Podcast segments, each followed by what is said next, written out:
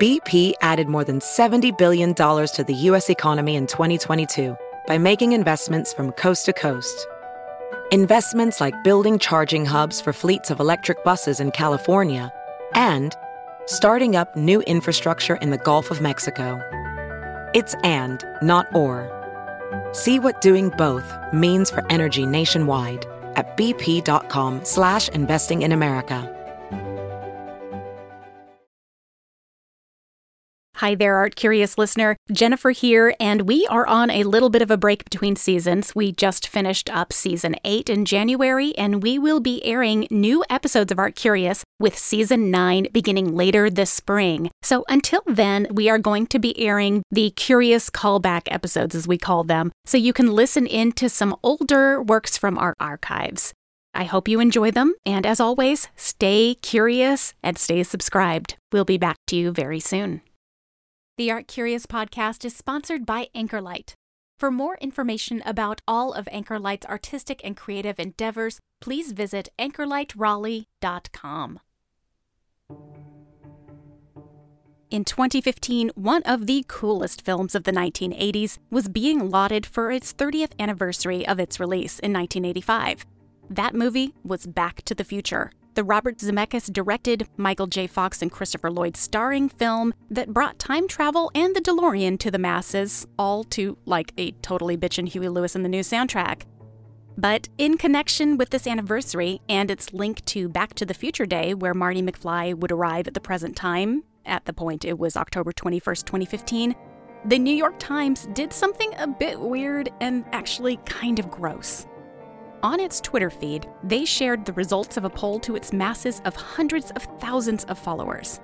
The poll asked one simple question, and I quote, "If you could go back in time and kill Hitler as a baby, would you do it?" And for the record, the majority at 42% said yes, 30% answered no, and a final 28% said they weren't sure. Now, admittedly, this is not a new question, because variations on the morality problem like this have been floating around for decades, and they seem to be a popular one with late-night partiers. But it was a funky thing to ask when contemplating the cheery, good-humored film to which it was loosely connected. And as Twitter is wont to do, Twitter went nuts for this. First came the jokey responses. "I'm interested, but do you have any non-baby-killing packages?" Or, "If this means dress up like a giant baby and kill an adult Hitler, then yes, for private reasons." And then came the think pieces. First, from the science community, who declared the impossibility of the physics and metaphysics associated with time travel. They, of course, evoked the grandfather paradox that would be in play here, that oft-told theory that if you go back in time and kill your grandfather before he has children, then you wouldn't be born and couldn't have gone back in time and killed your grandfather. An article in Forbes then noted, quote, "The same paradox occurs when killing Hitler. If you eliminate the baby Führer and prevent the rise of the Nazis, then you create a world in which World War II didn't occur, and thus you have no reason to go back in time. Thus, Hitler survives to adulthood and we're all back where we started," unquote. And then came the other think pieces, the morality think pieces. So why it would be unethical to go back in time and kill baby Hitler when you probably should be attempting to change his environment, for example. Suddenly, a rather silly question became a much bigger one. But in the end, it doesn't really matter. Hitler still lived to adulthood, and nothing will change that. But if the New York Times Magazine poll proves anything, it's that nearly half of its readers want that kind of retroactive vigilante justice, or a revolutionary to come in and wipe out a terrible dictator. Well, what if I told you that one of the 20th century's most fascinating painters was once thought to have attempted doing just that during his and Hitler's own lifetime? Naturally, we know it didn't actually work out this way, but it shows just how powerful and scary some politicians think art can be.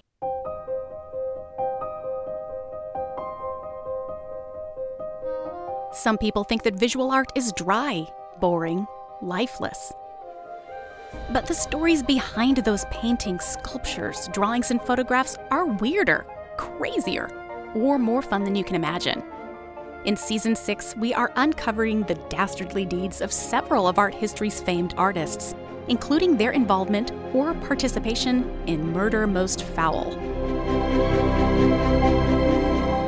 Today's topic: did famed German expressionist painter Otto Dix plot to kill Hitler? This is the Art Curious Podcast, exploring the unexpected, the slightly odd, and the strangely wonderful in art history. I'm Jennifer Dassel.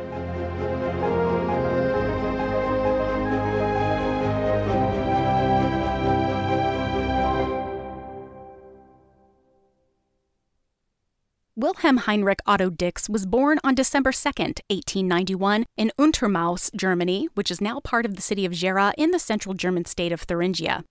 His father, Franz, was a mold maker who worked at an iron foundry, and his mother, Louise, worked as a seamstress, although she also wrote poetry. As such, both his parents exposed young Otto to the arts at a very early age. And if you've listened to the Art Curious podcast in the past, then this next part will sound very familiar to you.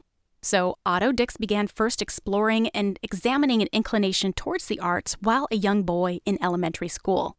And under the keen eye and support of his teachers, he then took up drawing.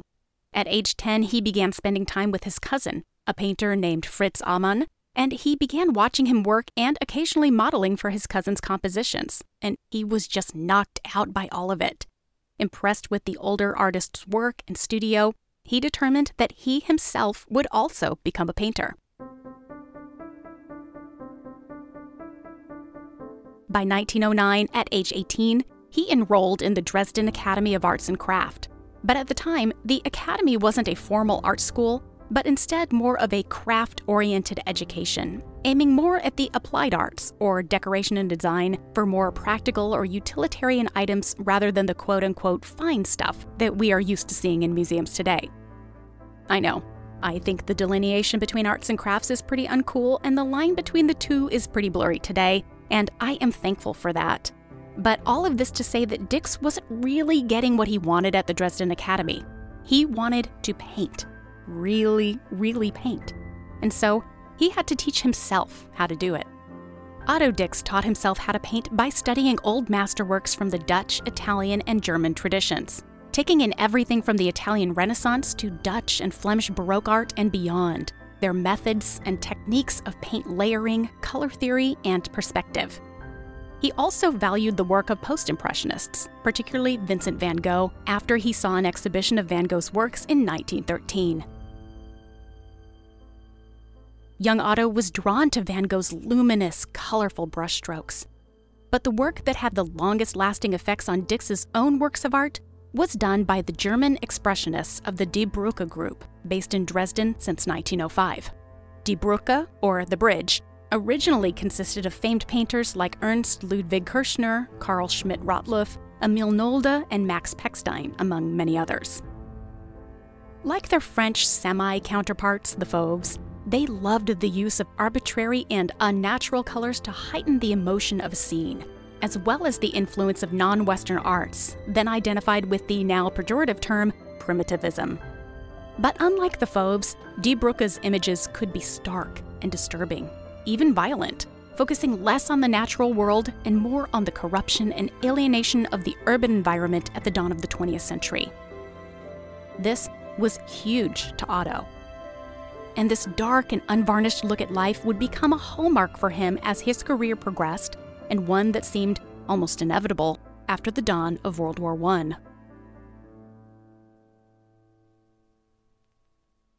When World War I erupted in 1914, Dix, like many others, eagerly volunteered for service and was drafted into a field artillery regiment, eventually becoming a machine gunner on the front lines of battles in France.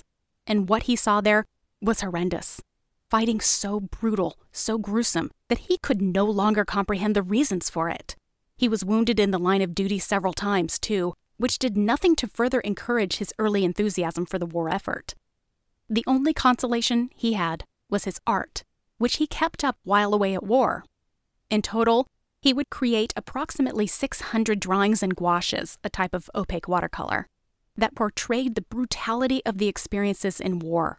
In this way, He was actually very similar to a lot of the combat artists of World War II, which we discussed in episode 23 during our second season. After the war, Otto Dix was determined more than ever to return to Dresden to complete his artistic education, and as the decades progressed, he remained ever devoted to experimentation and adoption of new styles of work. Many of his paintings from the 1920s, for example, synthesize his interest in knowledge in multiple modes at once: Cubism, Futurism, Dada, Surrealism, and more, all anchored with the layered paint technique that he gleaned from his beloved old masters. But his interest in depicting the realities of the world as he knew it remained at the forefront, bolstered by his wartime experiences. This determination placed him in good company with the other artists who thought and worked similarly, and often with a political bent in mind. Together, this group would rally under the name of a new movement called Neue Sachlichkeit, which roughly translates to the new objectivity. No more of the obsession of that expressionistic form and color.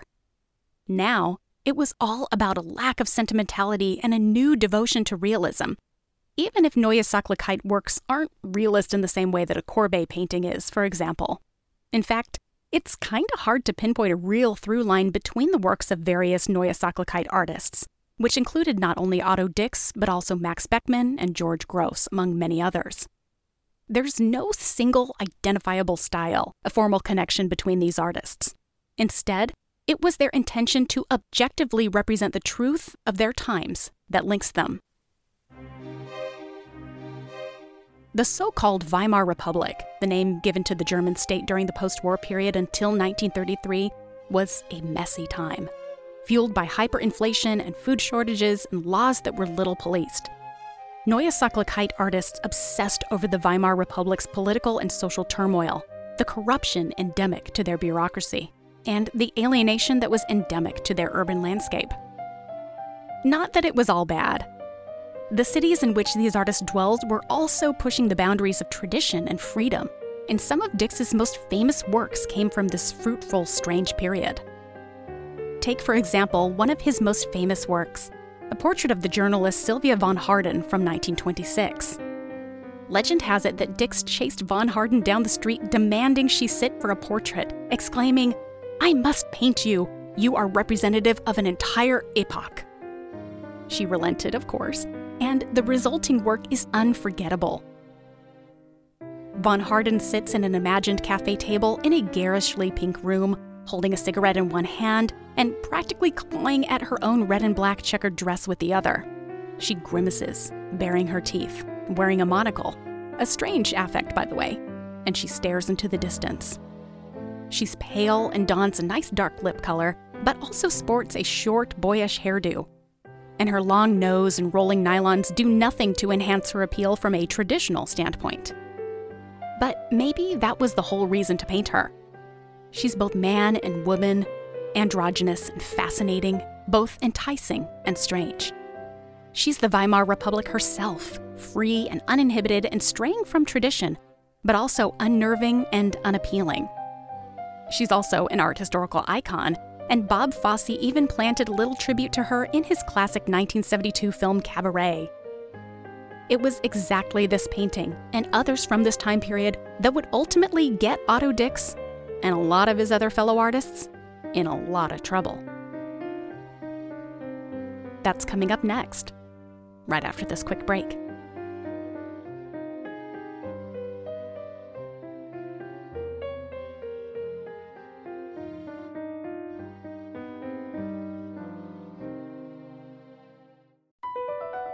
BP added more than $70 billion to the U.S. economy in 2022 by making investments from coast to coast.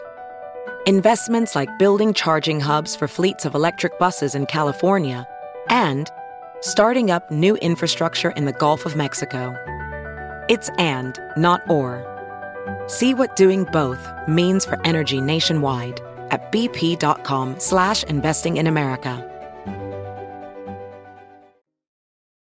I love the feeling I get when I learn something new, that aha moment that is just so satisfying and empowering. And with The Great Courses Plus, I can experience that feeling whenever I want, because challenging myself to broaden my horizons and trying something new just feels awesome. Recently, I did this by enjoying lectures on two subjects I know very little about, birding and Buddhism. And I loved both, especially how easy it is to follow the instructors during their lectures and how engaging they all are, whether I'm watching or I'm just listening along to the lectures. And I want you to try The Great Courses Plus too, because there's so much knowledge to tap into, and I know you're going to love it. With The Great Courses Plus, you get unlimited streaming access to thousands of video lectures on virtually anything that interests you.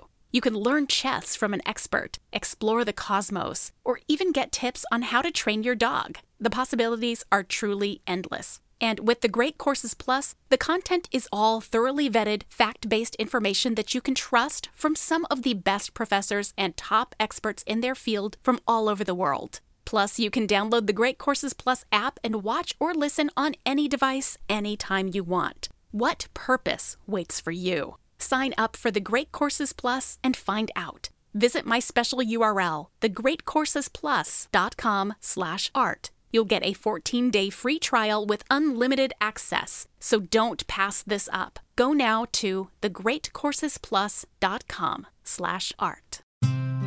If you're using anything other than Indeed for your hiring, you are wasting your time. Hire great people faster with Indeed. Only pay for results and get back time into your schedule. Indeed.com is the hiring site that helps you find quality candidates with Indeed Instant Match. Indeed searches through the millions of resumes in their databases to help you search for great candidates instantly, so you can do the part you really need faster, the meeting and the hiring of great people. Unlike some hiring sites, Indeed gives you full control and payment flexibility, so you can deliver a quality shortlist faster. And with Indeed, there are no long-term contracts. You can pause your account at any time, and you only pay for what you need. With Instant Match, you see a list of great candidates with zero wait. And Indeed delivers 4 times more hires than all other job sites combined, according to Talent Nest. Want your quality shortlist fast? You need Indeed. Right now, our listeners get a free $75 credit to upgrade your job post at Indeed.com/art. This is Indeed's best offer available anywhere. Get a free $75 credit at Indeed.com/art. Indeed.com/art. Offer valid through March 31st. Terms and conditions apply. Bloomberg Connects is the free smartphone app that lets you access museums, galleries, and cultural spaces around the world anytime, anywhere, which is a truly awesome way to connect to the art world you love right now from the comfort of your own home. The app takes a portfolio approach, offering access to many different cultural institutions through a single download. Bloomberg Connects offers users the chance to discover new cultural partners all around the world. And right now, guides are available for many institutions in New York and London, with other new arts and cultural spaces being added all the time. One of my favorite New York cultural touchstones is the Frick Collection, which has been closed for renovations before its soon temporary move to Madison Avenue, and they are reopening this month. So what better way to connect with my favorite Frick pieces and immerse myself in the galleries than from the comfort of my own home? Bloomberg Connects allows you to access digital guides, hear from artists, curators, and experts, and get the stories behind the exhibitions. Download Bloomberg Connects at the Apple app and Google Play stores, or visit app.bloombergconnects.org/artcurious. Welcome back to Art Curious. At the beginning of the 20th century, a radical shift across the arts and life in general had begun to take place. Visually speaking, artists were less enthused about presenting the world realistically and naturalistically, and moved, like Otto Dix did, towards more abstraction, expression, and towards psychological and intimate portraits. The painting of Sylvia von Harden is this perfect example. God knows she didn't actually walk down the street looking like that, with that scary monster hand and those bulbous knees. Otto Dix heightened her appearance to allow for us to have a more emotional experience. It was exciting, new, and dangerous, and it became more appealing and more popular to artists in the 1920s and 1930s as those artists began to be more exposed to such works of art, And as institutions throughout the world began showing and collecting more of these experimenters like Max Beckmann, Paul Klee, Max Ernst, and more. To some, these artists and these works were edgy. But to others, they were radical. And radical was not always good. In 1933, Adolf Hitler rose to power when he was appointed German Chancellor, and he immediately declared war on what he called cultural degeneracy. Anything that was deemed too modern was effectively destroyed. Books and paintings were burned, artists and musicians fired from their positions, museums parted with some of their prize collections. Under Hitler's orders over the next few years, over 20,000 works of art were removed from state-owned museums throughout Germany, essentially dismantling much of these collections and rehanging and curating around a more social realist style of art, one that Hitler himself found much more favorable. It was propaganda and censorship at its aesthetic height, intended to reveal modern artists as, quote, incompetents, cheats, and madmen, chatterboxes, dilettantes, and art swindlers, unquote, according to Hitler himself. These artists and their works were degenerate. And the definition of degenerate art, according to Hitler himself, was, quote, works that insult German feeling, or destroy or confuse natural form, or simply reveal an absence of adequate manual and artistic skill, unquote. And what would be the best way to prove their stated inferiority? By having an art exhibition that made this degeneracy perfectly clear, naturally. To be fair, the show that would eventually become known as the Degenerate Art Exhibition was an afterthought.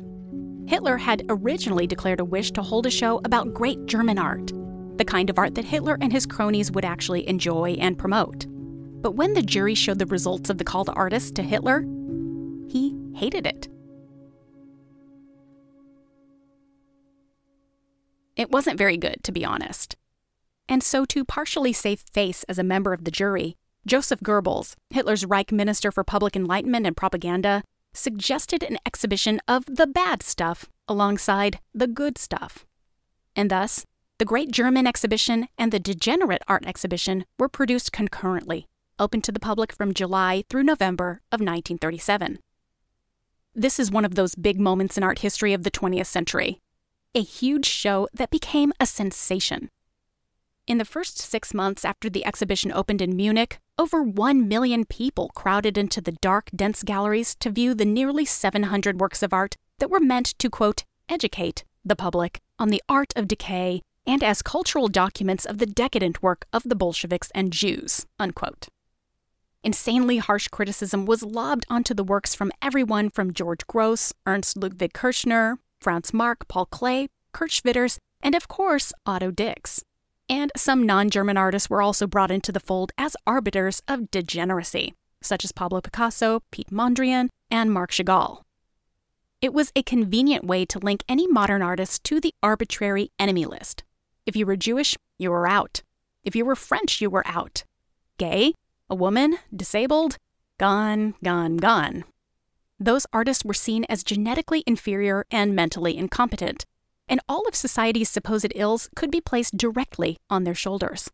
And Otto Dix, who had 8 of his artworks confiscated and then presented in the Degenerate Art Exhibition, he was a big culprit.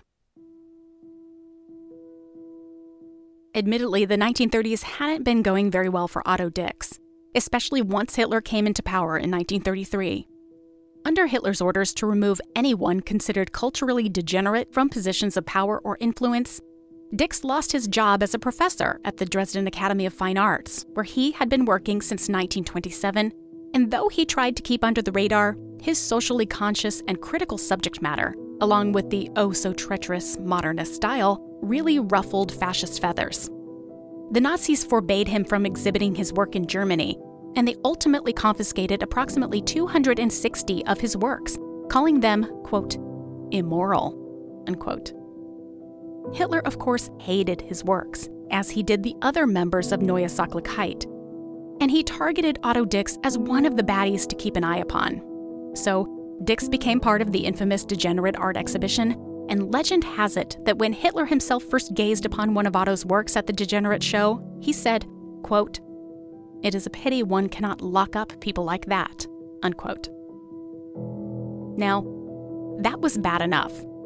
But 2 years later, Otto Dix got fingered for something even worse.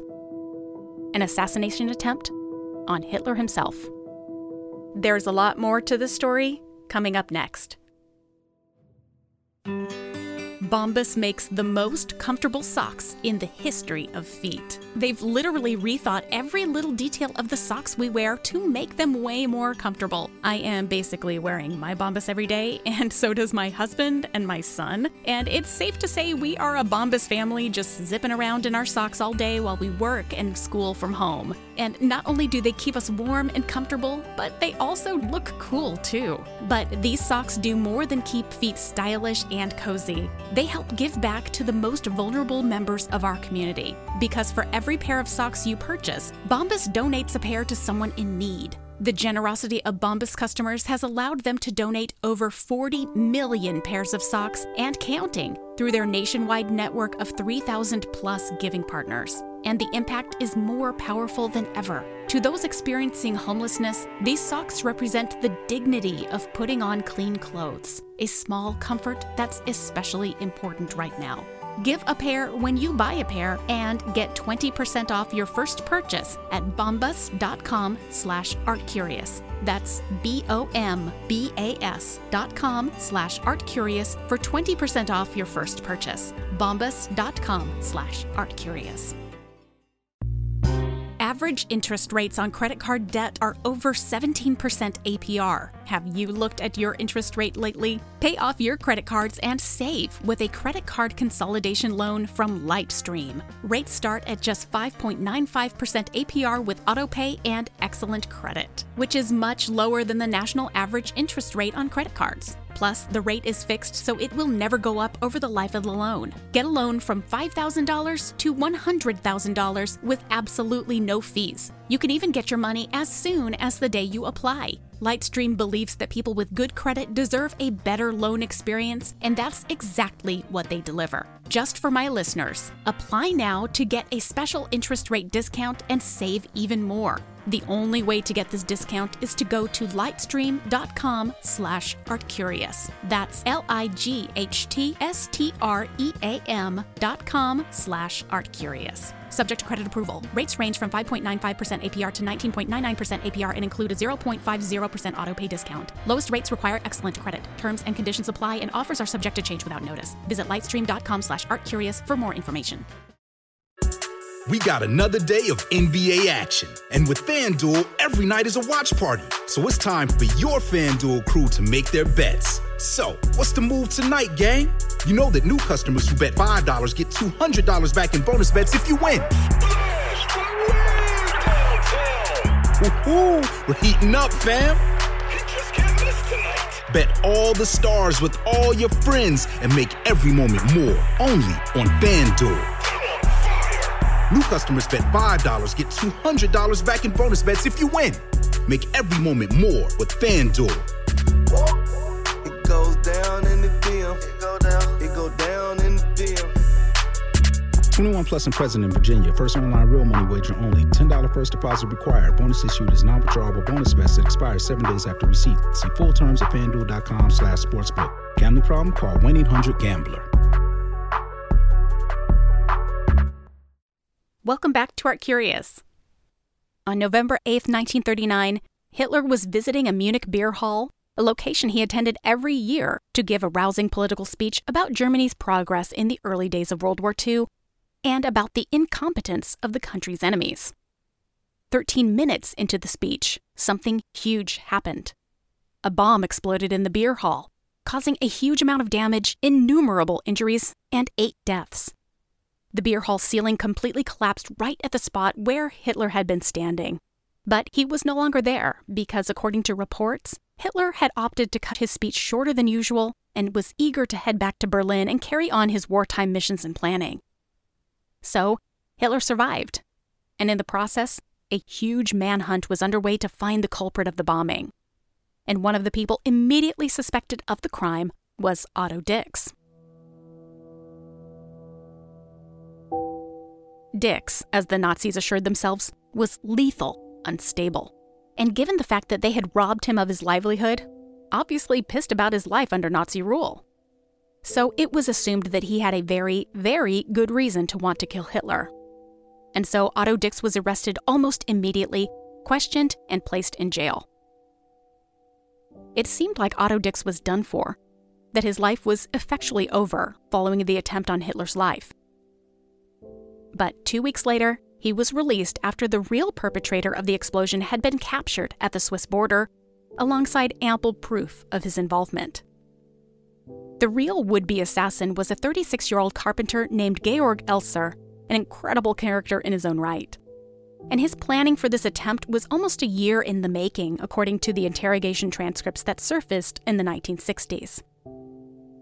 After experimenting with various explosives in his hometown of Swabia in southern Germany while working at an armaments firm, which provides a good cover story, Georg Elser began working at the beer hall where Hitler made his annual pilgrimage. And this is fascinating. As the beer hall prepared to close for the night, Elser would hide himself away, and after the last workers and patrons had left for the evening, he would sneak out and work all night to carve out the right space for the bomb's placement under the hall stage. And so it went, for a year, until all of his preparations missed Hitler by a mere 13 minutes. In the transcripts of the Nazi interrogations of Georg Elser, Elser admitted, and the Nazis confirmed, that he had acted alone. He wasn't part of a bigger group of assassins, and he had no accomplices, though for a while, Otto Dix was assumed to be connected to him. But why? Really? It appears it was nothing more than a case of rounding up the usual suspects, of blaming an individual or the type of person that you think would be guilty of such a crime. Hitler despised Otto Dix, and his knowing quote from the Degenerate Art show about wanting to lock up someone like Dix makes it all too clear that this was a simple act of hatred and prejudice. The Nazis had the chance to arrest Dix not because he planned the assassination attempt, but because they could. And it was a great opportunity to get rid of an assumed enemy, one whose fascinating paintings and drawings were viewed as pointed modernist threats to the Führer's goals. Dix had no plans to kill Hitler and wasn't involved whatsoever in Elser's failed attempt. But the chance to hold him under lock and key, even if just for 2 weeks instead of in perpetuity, was probably viewed as a good scare tactic at the very least. But it didn't work. Throughout the war, even after his arrest, Otto Dix did something amazing. He opted to stay in Germany, and he kept painting.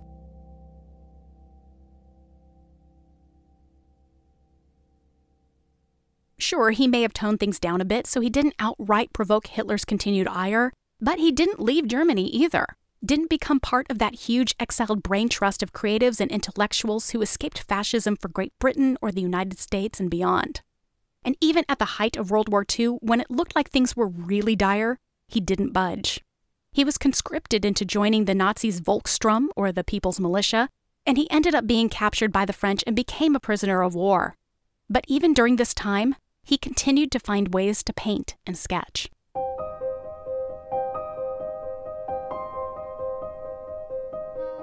After his release in 1946, he did something incredible. He returned to Germany, his messy, war-torn home, and he painted again. How ballsy, how unflinching, how modern, how very Otto Dix.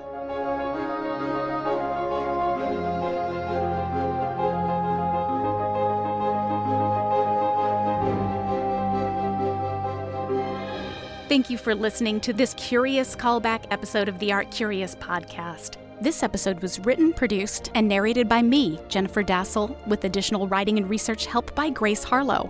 Our theme music is by Alex Davis at alexdavismusic.com. Our logo is by Dave Rainey at daverainydesign.com. And social media help is by Emily Crockett and Caroline Holler. Our production and editorial services are provided by Kabunki. Video, content, ideas. Learn more at kaboonki.com. And additional editing is by Hannah Roberts.